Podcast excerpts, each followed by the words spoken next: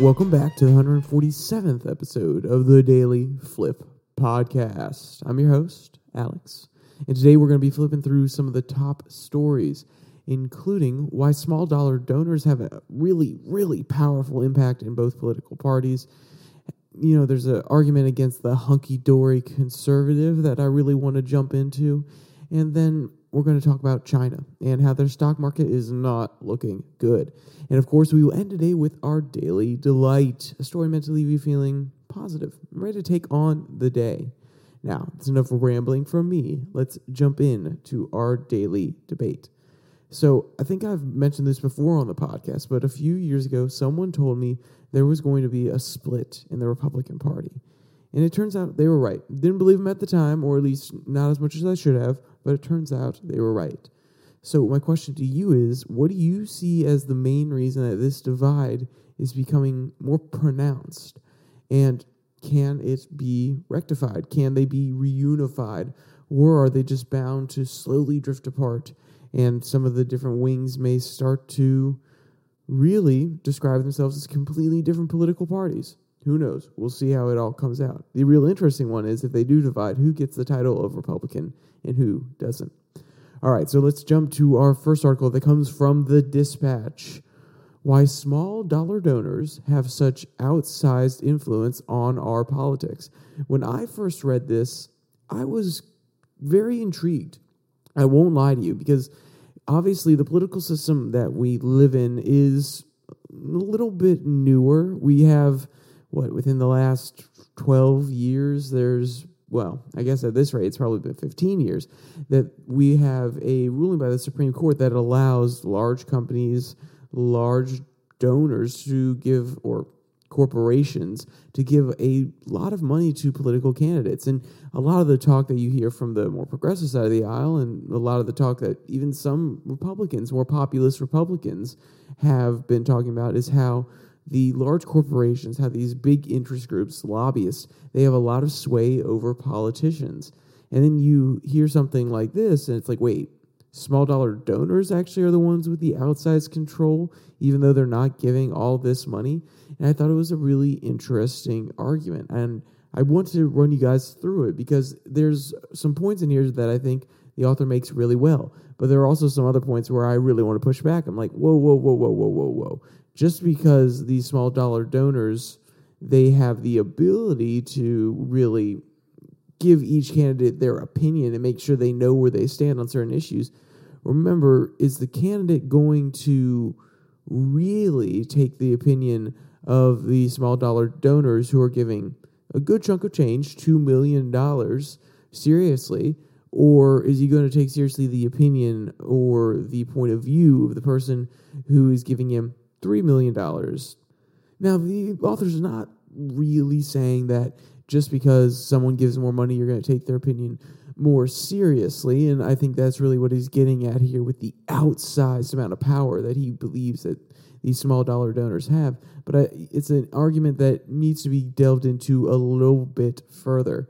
So let's go to a first quote that talks about how the current political situation is so we can get a good understanding of what's going on nowadays. Quote, there's an approach to political questions that the conservative in me rebels against. Let's call it the you can't have too much of a good thing fallacy. Virtually every popular idea in America life has cheerleaders for its fallacy. You've surely heard someone that says something like, the only cure to the problem with free speech is more speech, or you can never have too much inclusion or diversity. Broadly speaking, I take the opposite point of view on nearly all such claims. It doesn't mean I oppose free speech or diversity any more than I oppose cheesecake or scotch. Rather, I subscribe to the view that life, and especially politics, is full of trade offs. All medicines or poisons are determined by the dose. So, what he's trying to elucidate here, what he's trying to show here and really preface with is hey, I'm not actually saying that small dollar donors are bad overall. I'm not saying that they have so much control over the candidates that it's going to be the end all be all. It's going to shift them in really far directions to the left or to the right. he's saying everything in moderation, that we should have a good amount of small donor donors, we should have a good amount of corporate sponsors, of people who have interest in particular legislation, and it really does highlight what the situation in these parties is that they are getting money from all different sorts of areas. They're getting their policy positions from all sorts of areas from lots of different people who have interest in their region where they're or their let's be clear if they're in the senate one of the senate districts or one of the house districts if they're in the house we have a large majority of people that affect these politics. And some people who come from out of state but just really want to pressure somebody or really want to talk about a very particular issue that could possibly affect their state but they know more that they have a champion even if it doesn't directly affect their constituents. So that's how I see it currently. I see that there's a wide variety of people that influence every single person. But I also subscribe to the idea that the people with the most money, the ones who are offering to bring more jobs to your district, you're probably going to listen to more. If Lockheed Martin comes and says that, hey, we can fulfill a contract in your district, we can provide 3,000 jobs, if the people who gave you your money in small dollar donorships, you may take their opinion seriously. And if they say, hey, we don't want Lockheed Martin here, you may at least listen.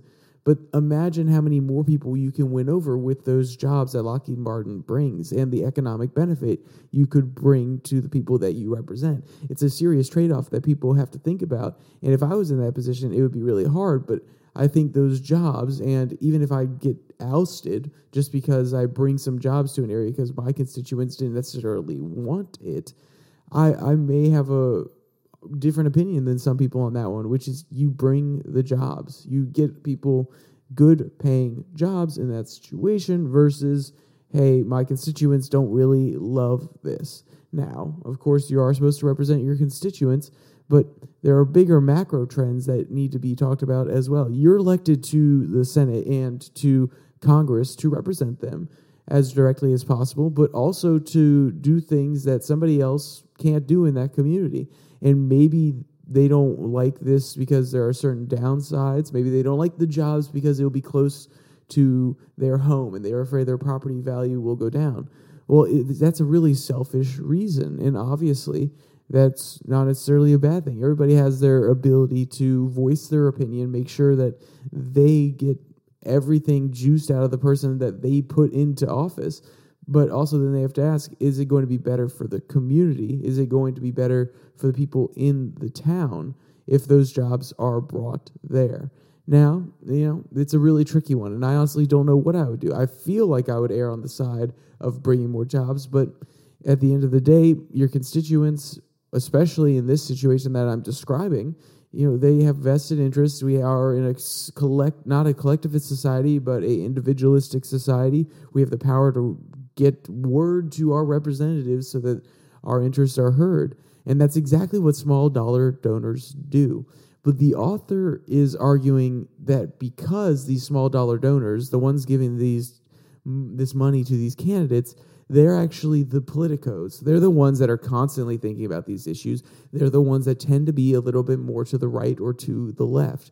And that's not necessarily a bad thing. That is just because they really have a passion for these issues. There's one particular issue maybe where they are really, really strong and they see this candidate and they want to make sure that, hey, I know your positions on these other things I agree with, but this one issue you're not passionate enough on it. So I'm giving you money so you feel as though you have to be liable. You have to consider me and my opinion more heavily because I'm not just a constituent who's voting for you. I'm someone who's giving you money. I'm directly helping your campaign.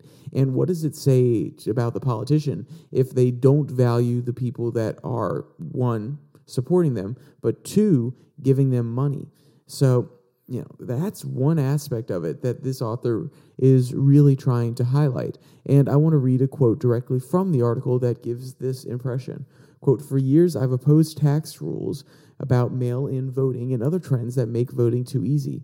Maybe it's just the journalist in me but i think deadlines are really useful and having an election day or even an election weekend that means something would be better.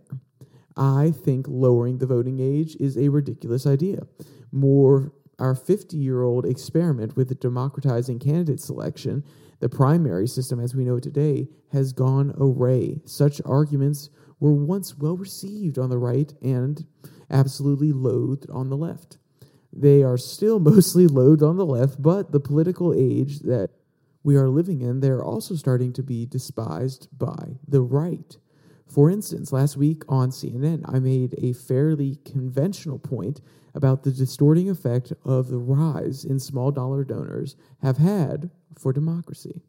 Candidates who depend on small dollars tend to take more polarizing positions, in part because they don't care much about electability. They push for their party to be more extreme, making the party brand less appealing to moderates. So, end quote. This is the author saying, like I said, the people that are really passionate are the ones that are going to give their small dollars, therefore pushing the party or the candidate and then the party in a more left or right position. And they're trying to keep them really centered on the issues they care about. But guess who they're leaving behind while doing that? They're leaving behind the school, the middle aged mom in the middle of, let's say, Texas who cares about some of these issues but isn't particularly passionate, doesn't necessarily have enough money to be given to political candidates, and doesn't see a good reason to do so anyway. Now, this obviously is just an appeal to the middle. It's an appeal to say, hey, we just want to uh, have a party that appeals to everybody, and we want to have a middle of the road stance or as close to it as we can with little small variations that are conservative or little small variations that are liberal in nature. And honestly, I think he's falling into a fallacy himself. Why is that necessarily a good thing? Why, if one side has an opinion on an issue that is absolutely wrong, and another side has an opinion on an issue that is totally right, morally right, or really sticks to the truths of the world more, why do we have to appeal to the middle? And that's why I think it's a little bit of a fallacy here. Now, yes, I, I do understand where he's coming from. We don't want to become so radical or either party to become so radical that they do leave behind the middle person who doesn't necessarily care about politics. That's not ideal. We want the middle person to care enough to vote in our election, to participate in our democracy, to have their voice heard. But also, on certain issues, one side of the aisle is definitely wrong, or at least appears to be wrong in how they want to reach the end. I mean, that's a big difference between a lot of populists on the right and on the left. They actually, for the most part, I was on campus the other day talking to somebody. I said, I, I agree with half the stuff you just said. I would just go about it in a different way. So there is a unifying idea between a lot of the populists on both sides of the party. It's just about implementing and how we get to those results that would be different. And I personally believe in some cases, one side has the right solution to get to that end. So I would ask the author, why do we have to appeal to the middle? Why do we have to go to the person who probably doesn't have an opinion on this issue and say, hey, you know, we're looking for your small dollars and we want you to donate to us and we're going to moderate for you when you're not going to care about these particular issues. You're not going to try to change something that probably really needs to be changed if it has such popular outreach or popular support on both sides of the aisle. No, you need to listen to the small dollars who have a strong opinion, who believe in a particular way to do it that you also believe holds true to the worldview that you have as an individual. So it's not saying that his point is overall bad. Obviously, we don't want to get too far on uh, one side or the other because then we start demonizing the other side even more because they're so far from way away from us politically. But also that appeal to the middle is another fallacy that I don't necessarily agree with.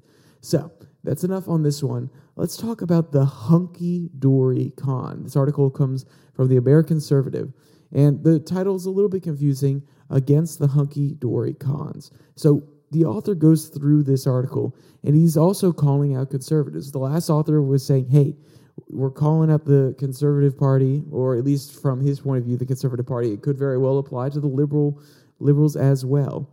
He is saying, hey, guys, you know, small dollar donors, they have an outsized influence. We need to keep this in mind. Don't let them influence you too much. This author is coming at the conservatives who are all hunky dory. It's okay. It's all positive. It's all good right now. Nothing needs to change. We don't have to make too big of changes. So the last one is calling out the people that are radicals or maybe more populists that are getting pulled to one side or the other. And this author is coming in saying, yeah, well, you know, I, I think that we don't need to do blah, blah, blah. He's not necessarily agreeing. He doesn't give any hint, but he's honestly calling out more of the middle of the party, the people who are okay with not pushing the boundaries and getting very particular things passed, who probably aren't as populist as some of the other candidates that would be highlighted if the author had a chance in the last article. So, the intro to this article is very, very funny. So, I kind of want to go through that first and then we can establish what's going on. Quote, one of the most acute pieces of media criticism came courtesy of The Simpsons several years ago. On vacation, Homer is delighted to find that his hotel offers complimentary copies of USA Today. Quote, the newspaper that tells me everything is going to be okay. It's a pretty fair assessment of the USA Today, but it could apply equally to conservative publications and pundits singularly devoted to insisting that our economy and society are just fine the way they are. Call them the hunky dory cons. National Review is, of course, the emblematic example. Witness the magazine's response to the virtual success of Oliver Anthony's log cabin Coeur d'Alcool against Richmond and Richmond. In the song, the country singer tells of how he is been selling my soul, working all day, overtime hours for BS pay, so I can sit out here and waste my life away, drag back home and drown my troubles away. Uh, did you guys like my, my southern accent there a little bit? I mean, maybe I didn't get it quite right, but he is from my home state of Virginia, and it's a very interesting song. But what the author is really hitting at. He is punching directly at National Review and he's saying, guys, you can't just have the status quoism. You can't just have this position that, like he said, everything is okay, nothing needs to change. And honestly, this author is contrasting with the last one, saying, no, we need to push for change. There are certain issues that we have momentum on, or maybe we have a little bit of leverage on right now in the culture. We need to use that and get it through to some of our constituents that these issues are possible winners and we need to go about changing them. And to be clear, as a conservative, your opinion on most things is let's not change too much.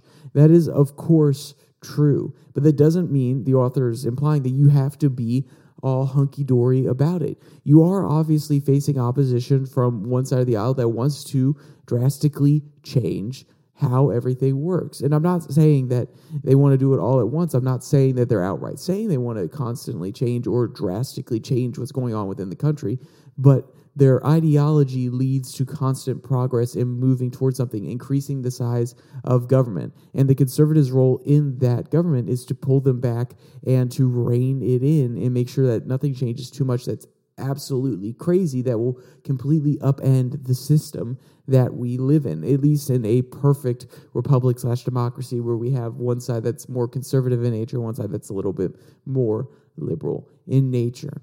So, the idea that, hey, conservatives are going to keep the status quo, that kind of falls in line with the idea of conservatism, at least in a very theoretical sense. But what the author is trying to get at here is you don't have to be all hunky dory about it. You don't have to be so happy and blase about it that it kind of comes off as you don't care if anything changes and you're not necessarily upset if the status quo is upheld. Because sometimes, like I said earlier, there are winning issues that you can push back on. So it's it's one of those things where he's trying to make a nuanced argument and he's obviously i just read one paragraph so i want to give him his time of day and i want to read another quote from the article that really describes how hard it is for some american workers and how the status quo is not enough for them. And to be honest here he sounds like a populist. He sounds like one of those guys who has been influenced by the small dollar donors that the last guy talked about but it's a really good point. Quote, American workers on the bottom of the rungs of the labor market suffer from perversive wages and scheduling precarity. Its symptoms include the fact that nearly half of Americans would struggle to come up with $400 in cash to pay for exigencies. Now, you've probably heard this statistic talked about all the time. It's really been thrown around by both sides of the aisle now, and it's become a main talking point, especially with credit card debt getting as high as it is in the United States right now. So, once again, we're touching on this idea that a lot of people they don't exactly have it great right now. And there are reforms that we can do. Everything isn't just hunky dory as it is this very second. And there are conservative solutions that could help these people out and still stick to the worldview that the, a lot of these elected conservatives have. Let's keep going with the quote. Quote, while one in 10 would struggle to come up with funds at all, according to the Federal Reserve, plus nearly half of fast food workers and a quarter of adjunct te- teachers have to rely on welfare to make ends meet. But the hunky dory cons aren't interested in statistics of this kind, only shiny abstractions and feel good certainties from a bygone age. Hence, the Washington Free Beacon's review of Tyranny Inc. by the arch hunky dory con Samuel Gregg. In my book, I tell the story, of, among others, of Elisa Fleming, a Massachusetts restaurant worker who found herself unable to care for her newborn or pay her bills, owing it in to just in time scheduling by her employer. Her employer would inform Fleming of her schedule days before she was supposed to show up for shifts and sometimes ran well into the early morning hours. The unpredictability and short notice made finding childcare impossible. End quote. So you can see how this system is not working out for people. Now, could the conservative point of view really step in here without expanding government?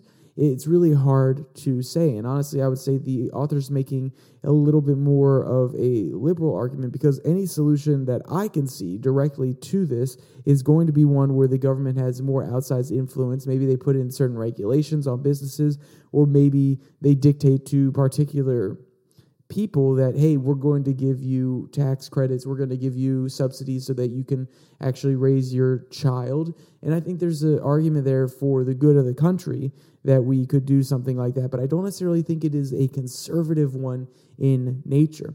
And this is the push and pull between the last articles which is we have a system where people who give small dollar donations are able to pull the party in one direction or another. But the more populist people, they really speak about issues that were going to actually involve a little bit more government involvement in certain aspects of people's lives. Not all of their talking points are like that, but a lot of them are.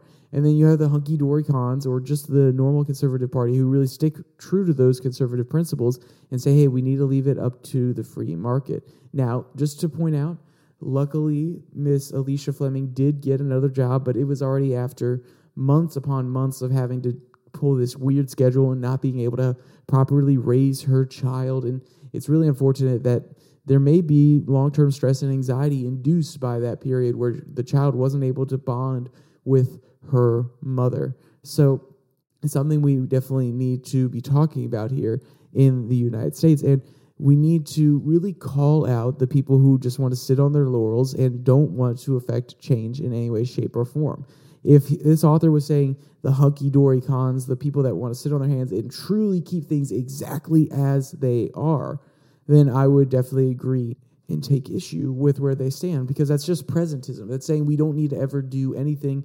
And also, if you're on the conservative side, it means you give up the battlefield of changing things and making things different within our society to the liberals, and they're just going to take it in their direction. I think that there is room for conservative policymaking that will positively affect people's lives and having the mentality that, oh, everything's fine right now. It's not going to lead to that positive conservative change. It's the same thing if the progressives on the other side of the aisle said, oh, yeah, no, we got everything we wanted. We, we ended up getting Medicare for all. We ended up getting a child tax credit. We ended up getting all this great green new energy bill and infrastructure planning done. And we're just going to sit because we like what we got and we're not going to affect any change whatsoever. Do you really think that would happen? No, they're going to come up with a new policy proposal. They're going to find new issues that are passionate among their donors, along their small dollar donors, they're going to find new issues that those people are passionate about, and they're going to press forward on that.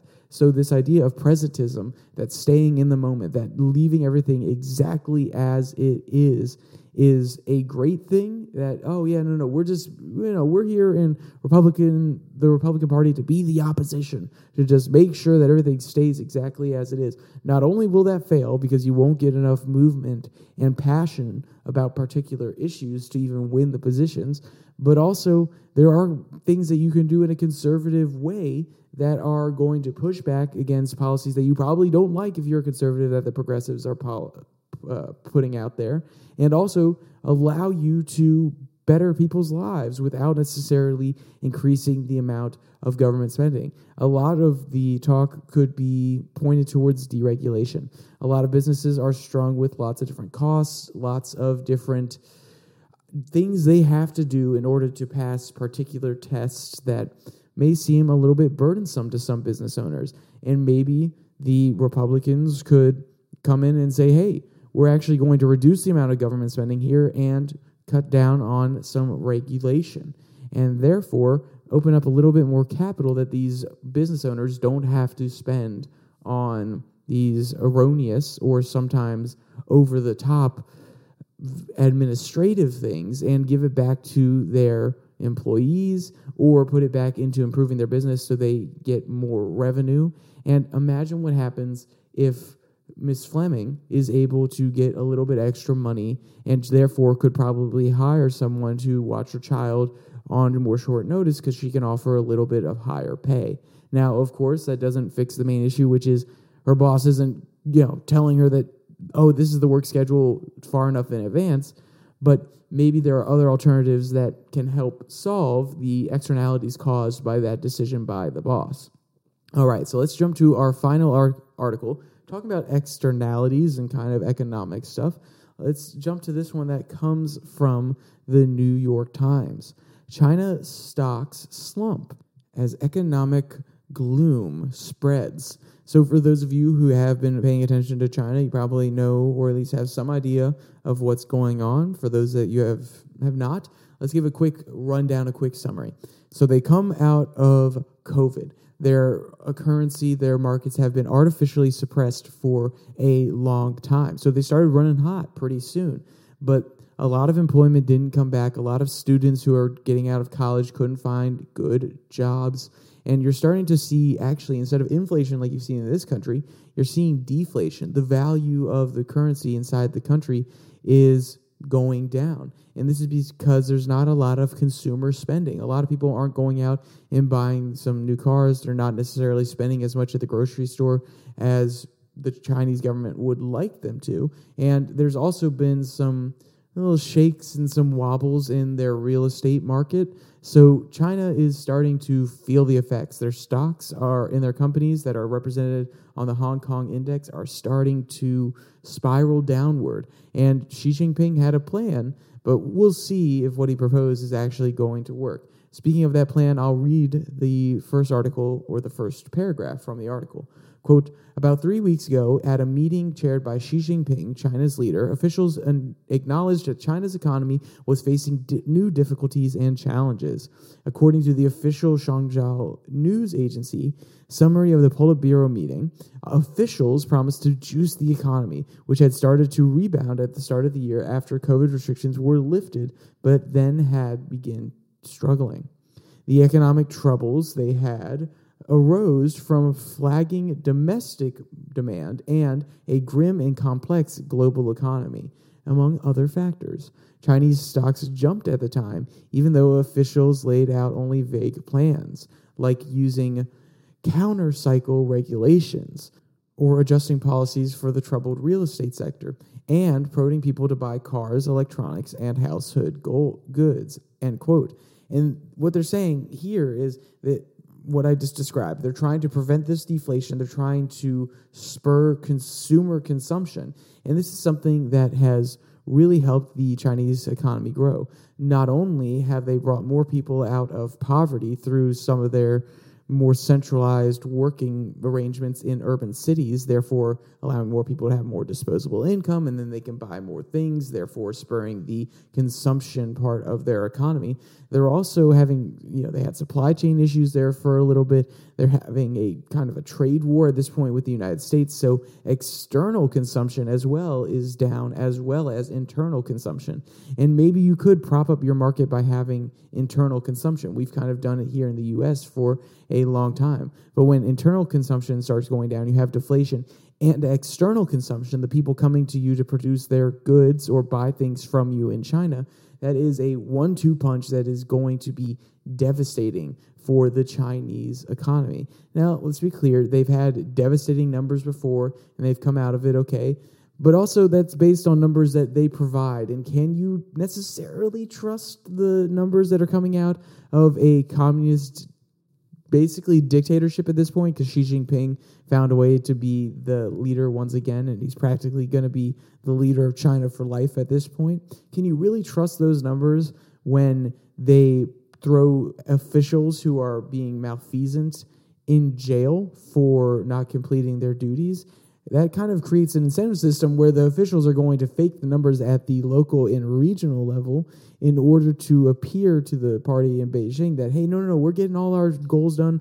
We're getting everything that you want done. I promise everything's okay. So it's not even that they're trying to fake it on a national level, it's that the incentive structure is so perverse within the system that they just tend to have fake numbers. So we'll see how everybody comes out of this. I would keep watching some stocks, maybe look at keep Alibaba locked in on your trading desk, or maybe some of the larger tech companies uh, like uh, Tencent, I believe, is the one I was trying to think of.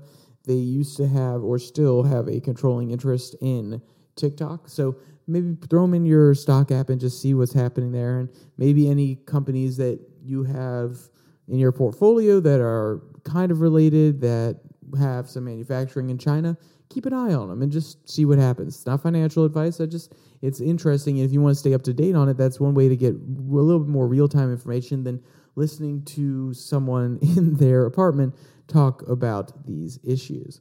All right, let's jump to our daily delight. And you know, this one was a really, really cute one.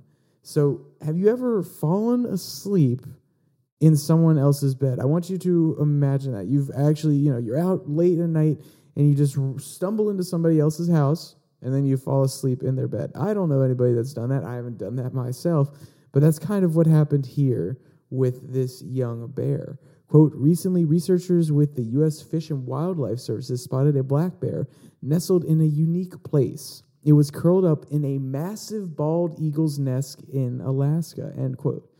And, you know, honestly, when I saw this, it really reminded me of something that you might see in the stories that you heard as a kid, like Goldilocks, where she stumbles into the bear's houses. This is the opposite. The bear stumbling into the eagle's houses. And if you want to see this cute little guy nuzzled up, nuzzled up in this cute little nest, then you can go to the link in the description below that like and subscribe button where I have this article and all of today's articles, as well as down there the links to the podcast on Spotify, Pocket Cast, Google Podcast, Podvine, and the Twitter handle at Daily Flip, where I post Twitter tirades every Tuesday and Thursday. A little bit less scripted. I don't necessarily have articles. I kind of just talk about issues that I'm seeing at the time. There's a nice piece that goes well with what I was talking about here in the last article that I put up yesterday that talks about the youth bulge and how a lot of young people in China are going through a hard time. But I won't go into that too much. You can go over there to see it. And with all that said, there's only one more thing to say stay safe, don't die.